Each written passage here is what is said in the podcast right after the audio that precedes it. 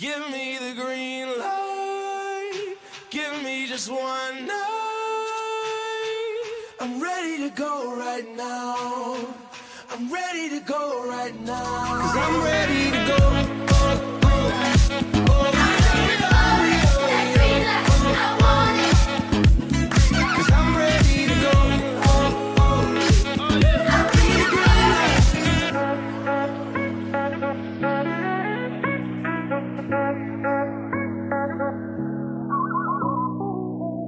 Welcome, everybody, to episode 86 of the Greenlight Podcast, POC E. Frage. And on this episode, we are joined by CJ Moore from The Athletic. CJ, what's up, man? Good morning. Happy Friday. Happy Certified Lover Boy release day. Drake's album is out. We can stop listening to Donda now. Here we are. What's up, man? You lost me there for a second. I'm like, yeah, I don't, fire up, fire up some Drake on this Friday. Yeah, I guess so. Better, better look that up. But no, ha- happy, happy to be here. Happy it's Friday, and um, basketball season is. I mean, I know college football is starting, but I could care less about that. But basketball season sneaking up on us. I know. It's always it's always only that everyone's so excited for college football, and it's always just like a trigger of hey, we're we're almost at practice now, starting officially, one step closer to basketball starting. Um, that that's that's the real uh, that, that- that's the real the gift here. For sure. Um, all right, man, we got a lot to talk about. So uh, I had reached out to you a couple weeks ago. You wrote um, an article on the Athletic, um, really all about remaking men's college basketball conferences and what basically college basketball should do, what the conferences should look like, separate from football, fire Emmert. We're a big fan of that. Um, so let's start. Let's start at the beginning.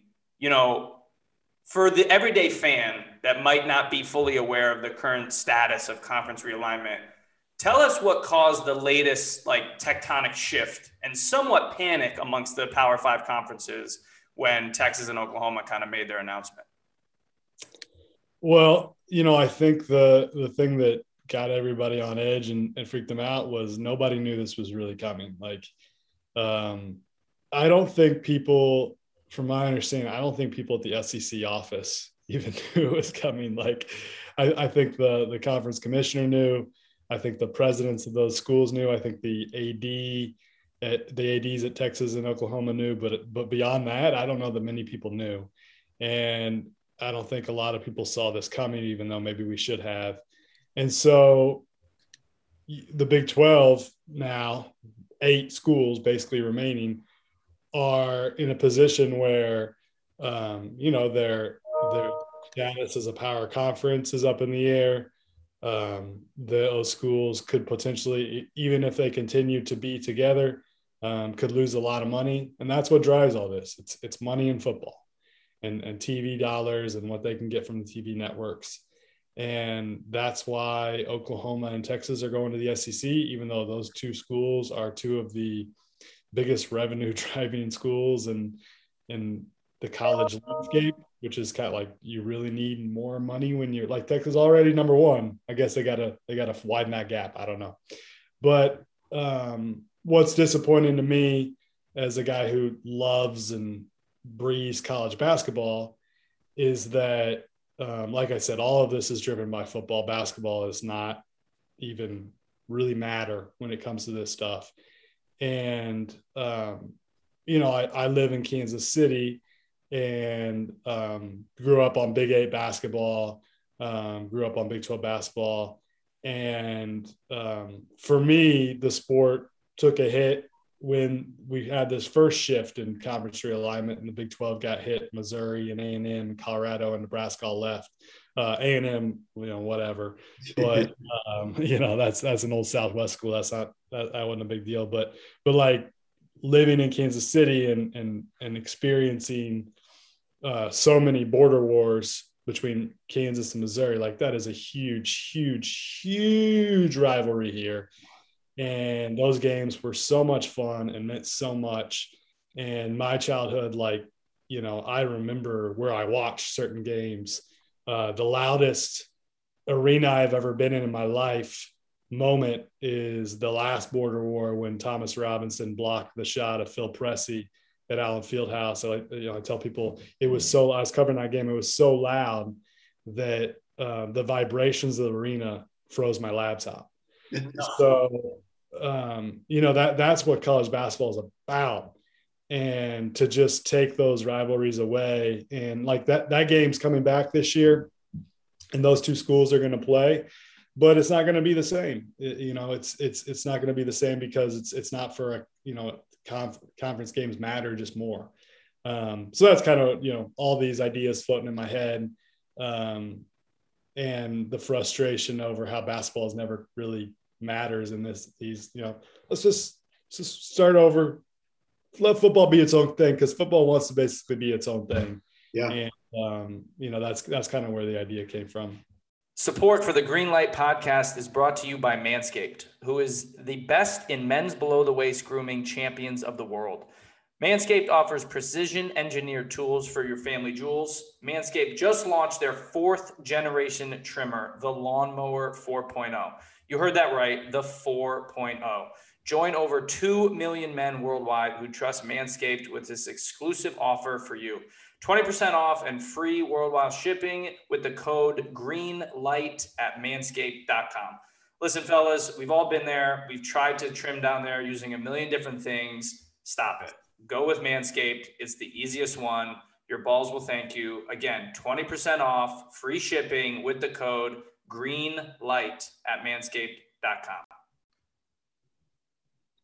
Yeah, and and I think we're kind of already there. You alluded to obviously with Kansas and Missouri. I think personally, growing up a Virginia fan, not having Maryland now in the ACC has been yeah. incredibly odd for me. Like I, I that same rivalry, I my probably most disdains for North Carolina, but then after that's probably Maryland. I grew up. My grandfather's. We don't like Gary Williams. We don't like um, Terrapins, and that was a decision. I was fueled by football, and I think are we on a road where we're destined to just let football ruin the rivalries and kind of the, the geographical awareness, um, really any sorts of normalcy for all the other sports, um, just because of the money and and uh, uh, and the power behind behind football? I mean, it's already kind of done it in a way, but um, I don't know that there's going to be too many more. I mean, who knows? Who knows where we're going? But I, I don't know that there'll be too many more shifts like um, you know, there was some chatter of Florida State and Clemson potentially going to the SEC. Maybe that happens someday. Um, but I think maybe, you know, the moves that are going to happen have, have mostly happened. Obviously, the Big 12 is going to try to raid the American and um, for a few schools. And I think BYU to the Big 12, um, you know, makes a lot of sense for the league. But at the same time, like BYU, the Big 12, like that doesn't sound right. No. Uh, so um, you know, it's it's frustrating because I, I think that the sport could just be better if they were to do something like like what I'm suggesting, where um, you know we get back to geography and rivalries matter, mattering. Yeah, so let's jump into the three steps. You kind of start the article with uh, before you get into like where schools should go and the actual realignment. Three big steps, right? And step one is fire Mark Emmert, promote Dan Gavitt. Um, big fans. Kudos for that. Step two is get rid of the NCAA enforcement and compliance at the university level, which my question there is will individual schools or the conferences then take over compliance per se? Like who, who will manage that part of it?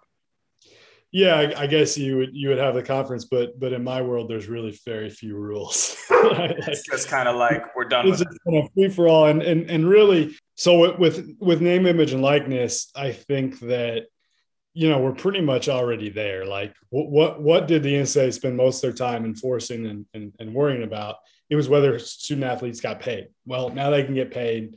Um, you know, while it's supposed to be like above board it's not going to be entirely above board and also it's going to be so hard to enforce that already like let's just let's just scrap trying to, to figure it out um, my thing has always been with college basketball is that the best team the, the team the players are going to go where they're going to go no matter the rules like the, the whole thing of trying to equal the playing field and stuff the, the playing field has never been equal like kentucky and north carolina and kansas and Duke, those schools are going to get the best players regardless of what the rules are. And, and, you know, everybody's going to kind of fall in line wherever. So, um, yeah, that, that's, that's where I come with the, this and, and, and plus like, think about how much money and energy and time they're wasting trying to enforce some of these archaic rules that they're trying to enforce. So, so that's where I come from there. But, but the bigger thing is, is, is like, let's, let's reshape these conferences and,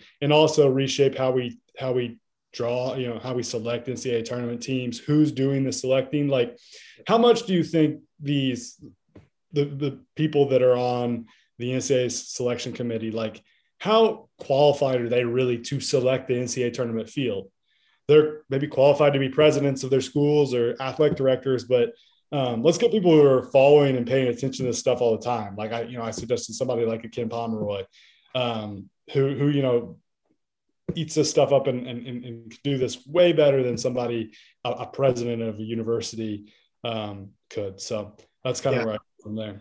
It's funny you said because that's a perfect transition and one to bring up that that transformation of going shifting to guys like Ken Pomeroy and Jeff Jeff Sagarin because I think you're right. It's always we get to the around the tournament time. There's always even the casual fans that are just tuning in to college basketball. Once we get towards March, complaining about the selection committee, who got left out, who is, and we know, like you said, presidents, ads. There's a lot of different things issue. Before we came on the air, Paul and I were discussing a former AD that we know that were giving bad buy games just because they eventually wanted to be the AD at that school. And so I think there's a lot of different issues and politics at play when you bring in uh, more neutral parties and you bring in guys with obviously the statistical background like Ken, Ken Pomeroy and Jeff Sagarin.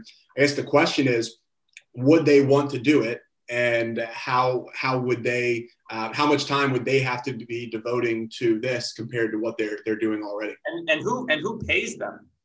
Yeah, DSA. Yeah, DSA pays them. Okay. Um, yeah, I, they make millions of dollars off the NCAA They got the money. There's, there's some money to be to be had there. Um, you know, I, have never asked. I, I, I should just ask Ken someday. Like, would you want to do that? Because um, you know, he's he's where like he won't. Um, he doesn't fill out a uh, a bracket so you know he's got some some weird things, but you know philosophies. But I bet he would. I bet he would do it. And um, yeah, it's it's just they they could do such a. I mean, the what it is now is it's a status thing. Like what committee can I get on type thing. Um, it's not who can do the best job.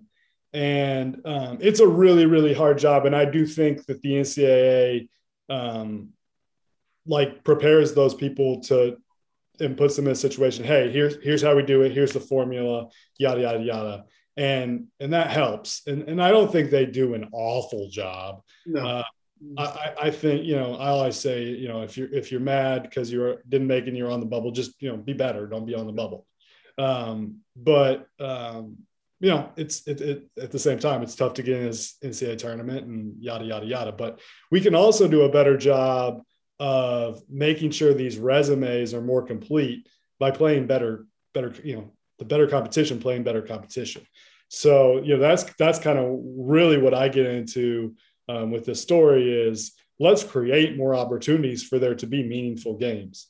Um, you know, let's get rid of these buy games that are that are useless, and um, you know, let's let's get somebody like Kevin Pauga in here who can um, you know make sure schedules are are more balanced and, and just better schedules. And and and what's the problem with college basketball? Like why is college football so far ahead of college basketball and a lot? It's, it's the tv right? Well let's gener- let's make better made for tv opportunities by having something like a holiday tournament and by having some you know playing more meaningful conference games making these conferences a little smaller so that there's round robin uh, schedules and we can have more meaningful conference games and more meaningful races uh, down the stretch. Because these, you know, one problem with these super leagues, these leagues expanding, expanding, expanding is you're not getting necessarily a true champion because if you split the league into two two um, divisions, you know, there's a possibility that one division is a lot better than the other.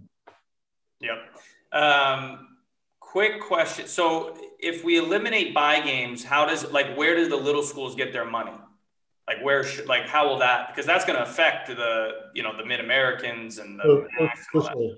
Yeah, the, yeah. The the small school coach is like screaming at me right now on, Yeah. on there watching this. But um, you know, you you create uh, a pool. My, my idea kind of was you create a pool of money from the schools that that that money they were going to be giving to for buy games. Like maybe you still have that pool of money, or or the NCAA tournament um, committee or whatever to take a you know a little maybe segment of that money and, and you put it in. So you figure out some kind of way. I mean i didn't have all the answers on this but um and i can't remember. I i had a part at some point where i talked about the buy game money and i can't remember what my uh what my sol- what my thing was.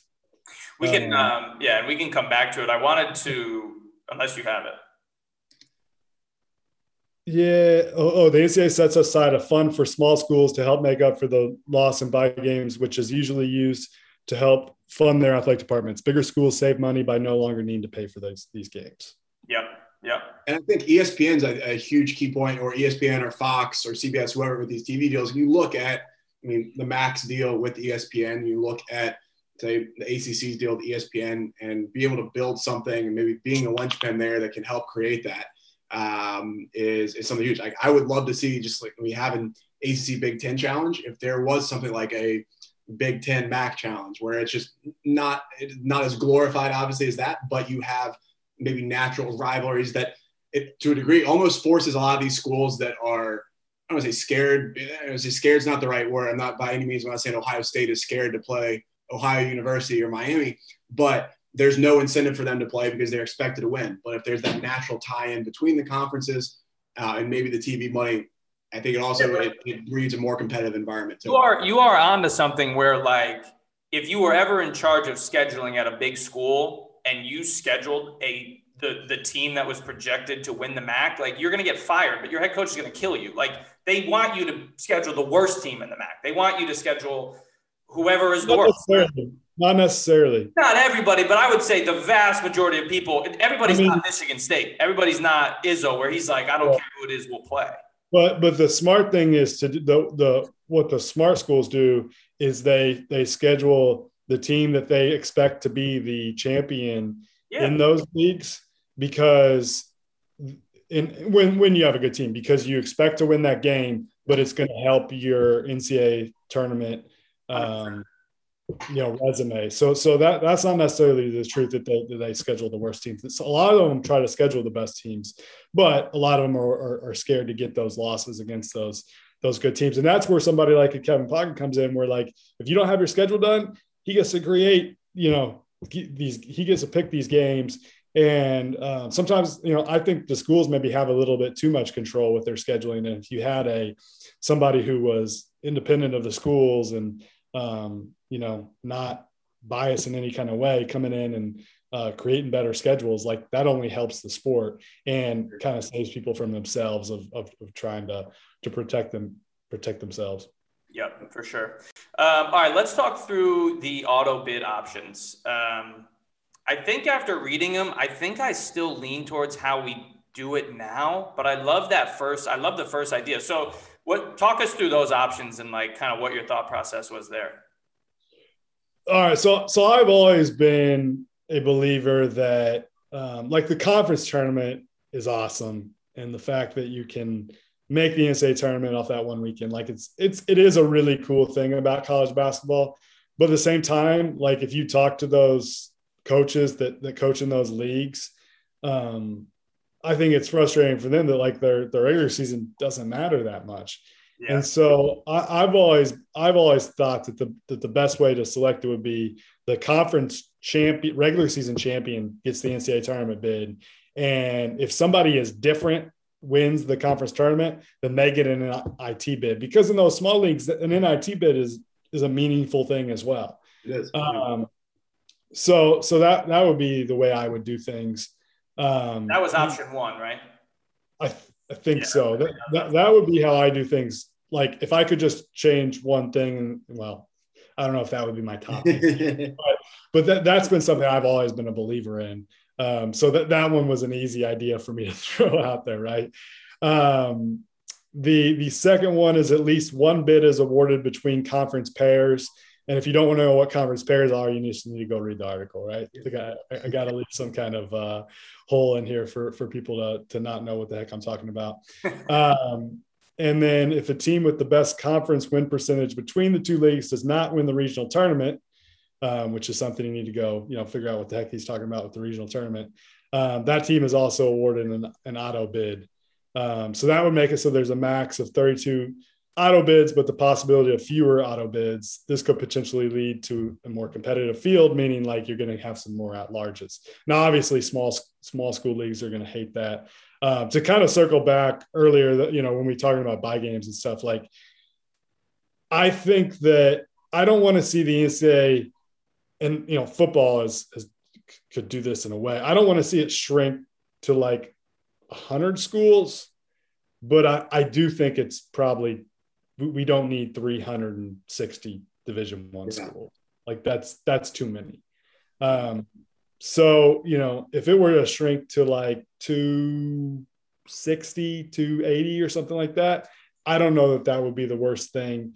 Um, you know, we, you, you've got so many schools in, in D1 who don't even have a chance to make the NCAA tournament, don't even have a chance to win a game. Um, you know, the UMBCs are awesome, and and you want to still see stuff like that be able a possibility of it happening. But but we do probably have too many schools like um, Chicago State, for yeah. instance.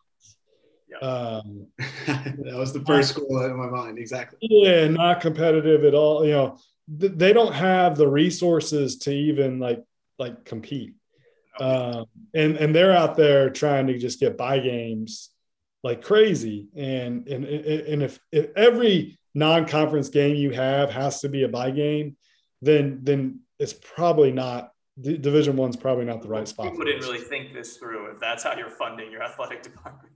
Exactly. Yeah this is something i feel i feel like it's one of the most common themes whether it's on the competitive side, whether it's on just the AD landscape, is realistic expectations for your school and where you can compete, where you should be competing, whether it's um, my hometown in James Madison University for years been talking, are, are they going to move up to FBS from the FCS? Are they content being there? And I think there's plenty of schools. Yeah, I think the allure Division One is great, and they, and they want to be that, but it's not the best fit for every single individual school. And so making that delineation the one thing that I think looking into what you actually designed from the conferences, and my favorite part was actually putting those together and how much they all made sense.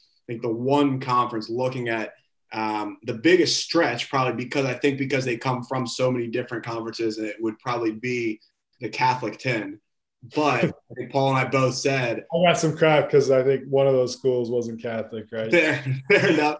but I, I, think it might be the one that's most needed because those are schools that, I mean, BC, I think we Paul and I both agree, does not really fit in the AC landscape right now. Or even um, you look at a lot of these Loyola Chicago above the Missouri Valley and, and kind of Butler Marquette. I think building that together might be the most needed what are your thoughts i in terms of building t- trying to piece okay how can we find a fit that's that's best like that for everyone um, with, with a conference like that yeah i mean i think i think you're going you're trying to get similar schools um, obviously they're not all going to be the same size but like these are schools that are on similar status for the most part.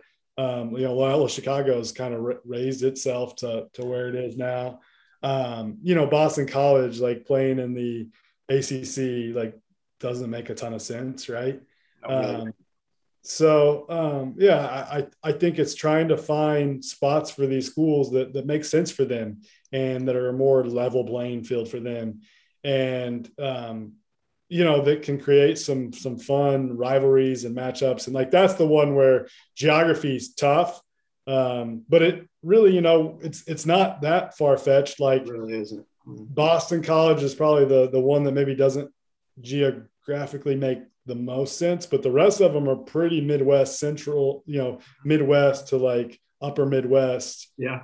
Um, located. So um, I thought those, you know, and, and I need to come up, you know, we need a new name for that one. And, and, you know, this exercise, like I'm going to have stuff where people did probably disagree with where I put the teams um, you know, obviously it's going to, you know, if you were ever if the in the in a wild world where the NCAA were ever to do this, like you know, you're going to have multiple people Oh, yeah. kind of consulting. Although you know, when you get too many minds going, you know, working on it, it's probably going to screw up the whole thing. But um, you know, I, I I think I didn't read through every single comment, but you know, there were probably you know, I'm, I, I did read through some of them. Like Iowa fans weren't happy with taking them out of the Big Ten, I'm but sure. um, you know, But again, like that's an expectation. we always talk about that. Ian mentioned it, like expectation setting for your school. I would like bring in Kevin and be like, look, maybe not Kevin. He, he's probably maybe a little biased, but like having someone say, this is where, based on the last 50 years, this is where you should be happy finishing every year. Like Iowa, you should not be winning the Big Ten every single year, and that should not be your expectation. That can be your goal. You could strive for that. Obviously, everyone's going to try to win the Big Ten, but Mhm. there are so many schools that are just whacked out. They're Nebraska's firing a basketball coach after four years. Nebraska, I'm sorry, man. Like you're gonna be in the bottom.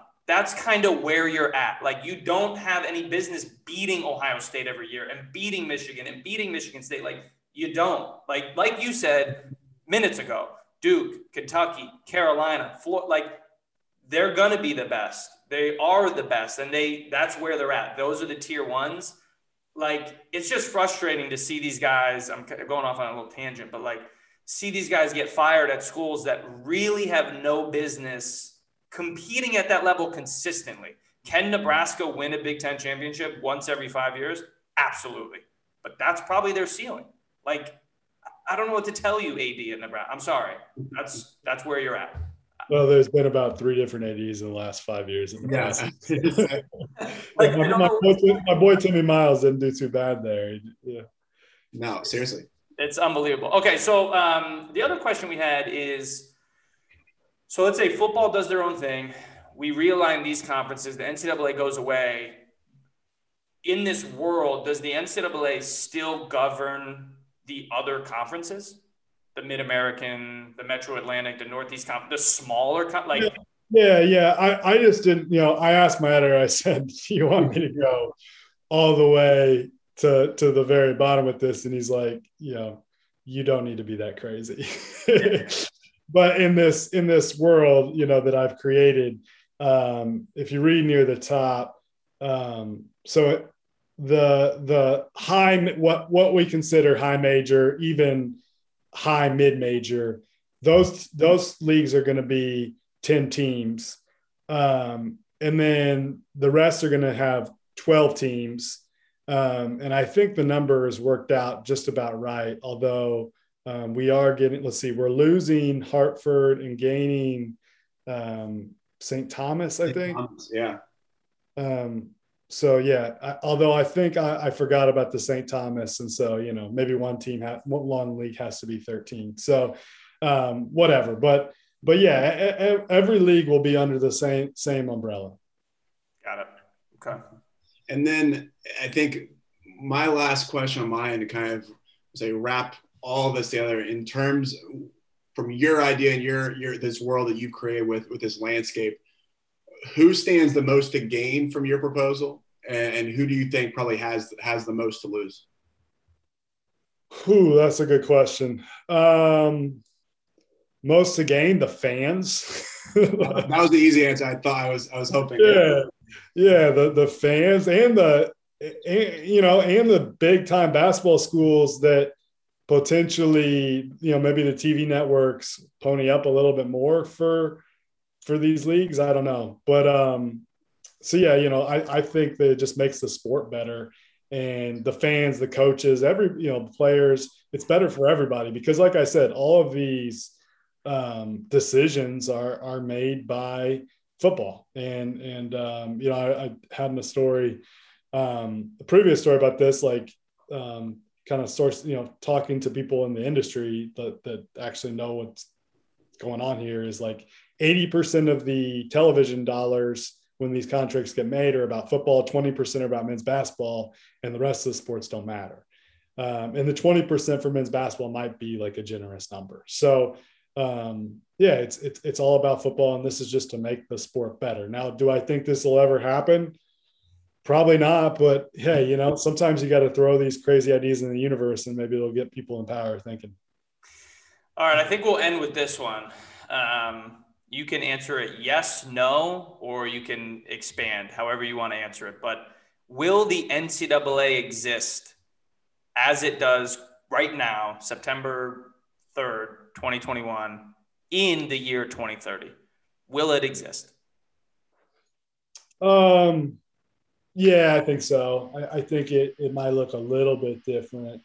Um, but yeah, I, I, think it'll be fairly similar to what it is now um, in terms of there being a place in Indianapolis that houses all these people that you know work on all these sports. And um, you know, I, am kind of critical of like the at the, at the beginning, and but you know, I, have sat in the, I, I've been there and talked to some of those people, and like, I think a lot of the people at the NCAA have good intentions and really care about college athletics and do a good job. I, I, think that there, but I do think there are some people in high, high, high places that really um, don't have as good as understanding as some of their middle tier, lower people of, of how things really are and how things work and kind of live in a fantasy land. Now, obviously, I've created a little fantasy land.